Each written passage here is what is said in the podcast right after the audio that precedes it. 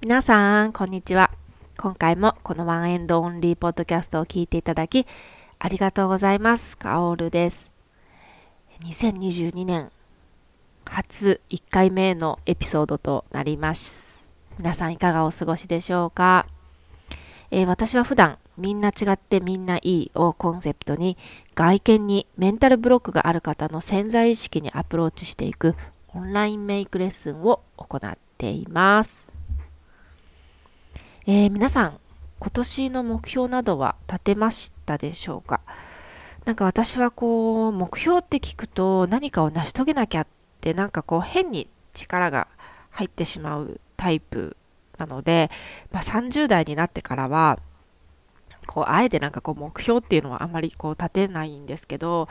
私生活でなんかこれだけは意識していない、していきたいなっていうふうになんかこう意識するトピックスを決めるのが私の目標の立て方です。なので、なんかこう意識していきたいなっていう、こうゆるっとした目標の一つとしてですね、SNS と健康的に付き合っていくっていうのが、あの項目のね、一つとしてあるんですね、今年、2022年が。なので、今回はあの SNS がメンタルヘルスに与える影響、あと、まあ、どうやってうまく付き合っていくか、いけばいいのかっていうことをお話ししようかなというふうに思っています。なので、興味のある方はぜひ最後までお聞きください。ワンエンドオンリーポッドキャストへようこそ。このポッドキャストは世界に一人、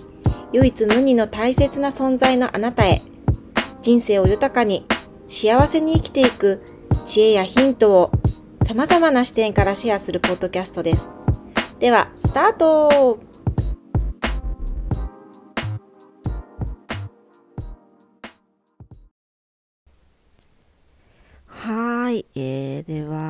さんどんな具合でねあの SNS と普段付き合ってますかね？でまたどんなプラットフォームの SNS の種類を使ってますか？日本だけらしいんですけどねこの SNS っていう風に言うのは。海外だとソーシャルメディアっていうのかな？で私はなんですけれどもお仕事として主にインスタグラムを一番よく使っているなっていうふうに思います。えー、2021年、去年はですね、自分でビジネスを立ち上げて、コーチも実際につけながら活動していたので、まあ今も活動してるんですけども、まあ、インスタグラムを使う頻度、時間っていうものが、あの、すごく増えました。すごくすごく増えたと思います。でですね、そこから気づいたものがですね、あのだんだんと本当気づけばですね、インスタグラムを見てしまう。で無意識に携帯を取ってインスタグラムを見ている。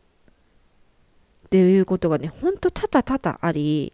で困った現象としてはですね、目の前のやってることの作業に集中できないっていうことが起きたんですよ。でこの集中できないっていうのって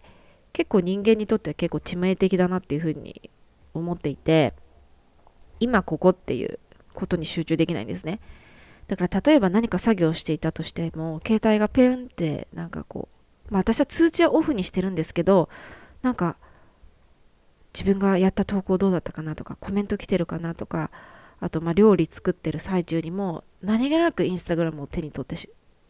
開けてみてしまったりとかっていう自分にすっごい嫌気がさしたんですね。なんかそういう自分がすごく嫌だ。なんかこう目の前のことに集中できない。これが終わったら次っていうことがなかなかできなくなってしまっているっていう自分に私はすごくジレンマを感じました。で、そのだらだら見続けてしまった後ってあの皆さんも経験あるかなと思うんですけどもやもやしませんか？皆さんどうですか？なんか時間だけ取られちゃったっていう感覚？しかもなんかこう見気力みたいな感じがあって活力が湧いてくるっていう感覚は私は正直なかったんですね。ってことはこれはメンタルヘルスにもあんまり良くないのかなっていうふうにだんだん感じ始めていたっていうのが去年中旬ぐらいですかね。でまあこうインスタグラムをこういうふうに話してるとなんか否定してるように聞こえるかもしれないんですけどインスタグラムはを本当私は否定してるわけではなくてビジネスとかいろいろね発信の仕方はいろいろあると思うんですけど私はビジネスとして使ってるんですけど、まあ、ビジネスとしてね使っていく上ではあのすごくいいプラットフォームなんですよね。で実際インスタグラムのおかげであのクライアントさんと出会うこともできましたし付き合い方っていうのを知ればとってもいいツールなんですよね。でもともとインスタグラムが、まあ、どういうどうしてこういうふうに人をねどんどんどんどんこう時間をついつい使ってしまうのかっていうのをあの調べたんですけどインスタグラムとかツイッターとかってこうパチンコのスロットとかと同じようにクリックせずにはいられない。こうどんどんどんどん見てしまうっていうでどんどんどんどん時間を潰してしまうっていうようにこう人間の心理をうまくこうついて作られているようなんですよ。でそれがこうパチンコとかスロットとかもよく依存してしまう人とかってやめられないとかっていうじゃないですかあれと同じような人間の心理をうまくついて SNS で作られてるらしいんですねでついつい見てしまうっていうのはその人間の心理をうまくついてるからつくついつい見てしまうっていうことであの自分だけがおかしいとかどうして私だけこんなずっと見てしまうんだろうって思う必要はないらしいんですね。おかしなことでは全くないんです。だからそういうふうに脳を刺激しているらしいんですね。で、私はまあ、そのインスタグラムまだ1年生、要はいい付き合い方っていうのが見いだせてないなっていうふうに自分で思ったんですね。で、一時期はこう、投稿とか発信するのとかも楽しくなくなってしまって、なんかやりたくないなみたいな。なんかメンタルが落ちていくっていうのを自分で発信を始めたにもかかわらずにですねこういい関係がこうインスタグラムと私は気づけてないなっていうのがあったんですがいろいろね試した結果今現在はですね程よくいい関係が作れ始めているので、まあ、やってよかったことを3つ挙げていこうかなっていうふうに思います。3つあります。で、1つ目はですね、えー、一定期間決めて携帯からねインスタグラムのアプリをガツッと消してみました、まあ、これはあのー、できる方とできない方がいらっしゃるかもしれないんですけど私は年末年始3週間くらいアプリをね実際に消してみましたでもうほんとそれだけでもねすっごく頭がすっきりしてこう頭に余白ができるような感覚を覚えました。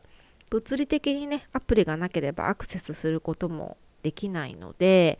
これはおすすめですすごく。で普段あのはホーム画面から消してあのすぐにねアクセスできないように工夫したりもしています。で2つ目はですねどの SNS を見た後の自分の気分が下がっているのかっていうものをチェックしてみるっていうことですね。で私は普段 YouTube、Twitter、Instagram を主に見てるんですけどもある時ふっと思ったんですよ。なんかそのさっきも冒頭でも言ったんですけどなんか見たとモヤモヤしてるなっていうのは。そのモヤモヤランキングを自分で作ってみたんですけどその1位が Instagram で2位が YouTube で3位が Twitter だったんですね。で YouTube と Twitter っていうのは基本私推しがいるんですね。推しメンの人がいるんですけどその人のこと関連しか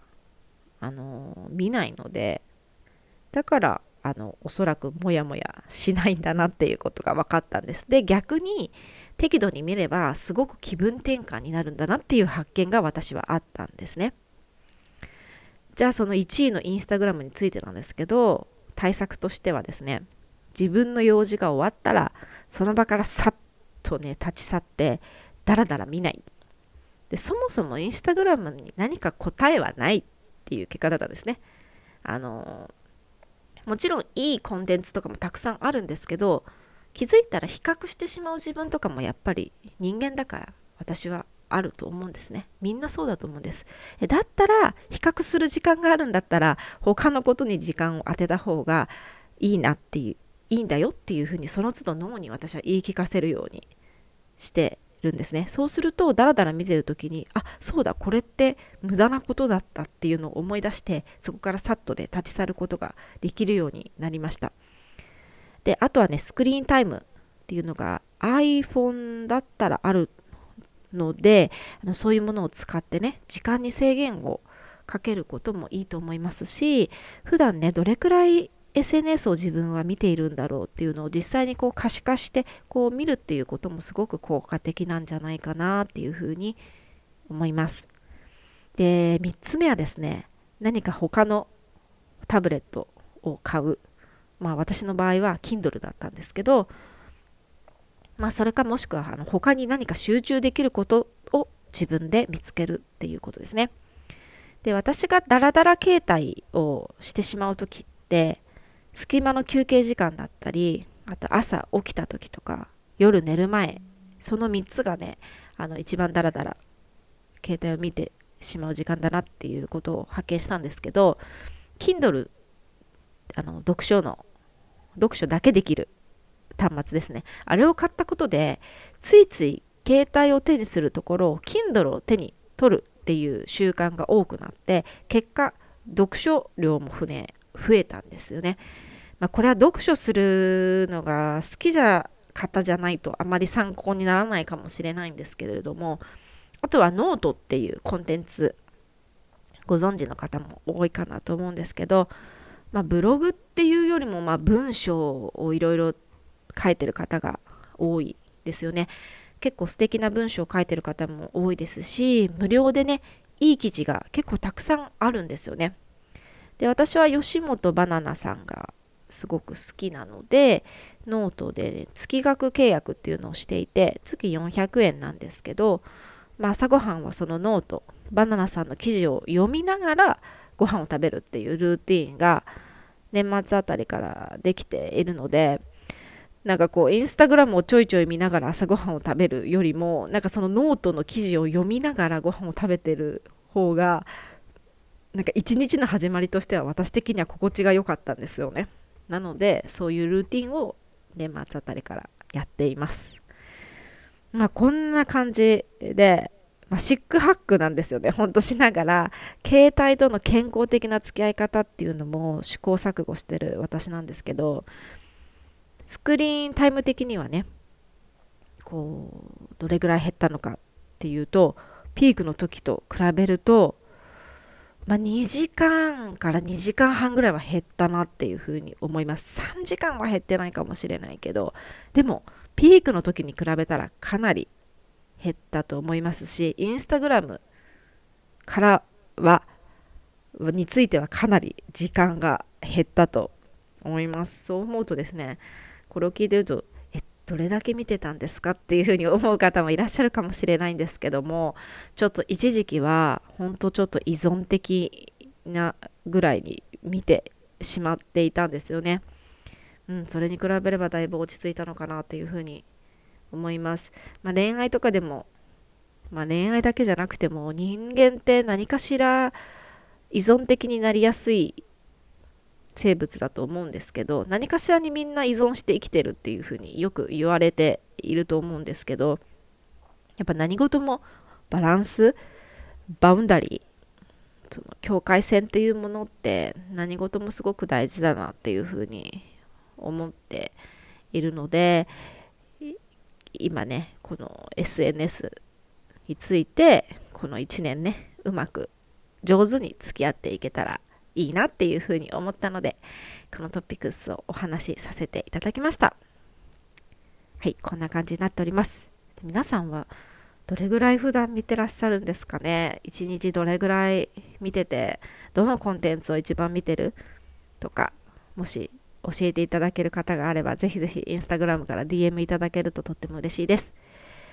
はいではこのエピソードが気に入ってくださった方はチャンネル登録高評価もし書いていただける方は、レビューなどを書いていただけるととっても嬉しいです。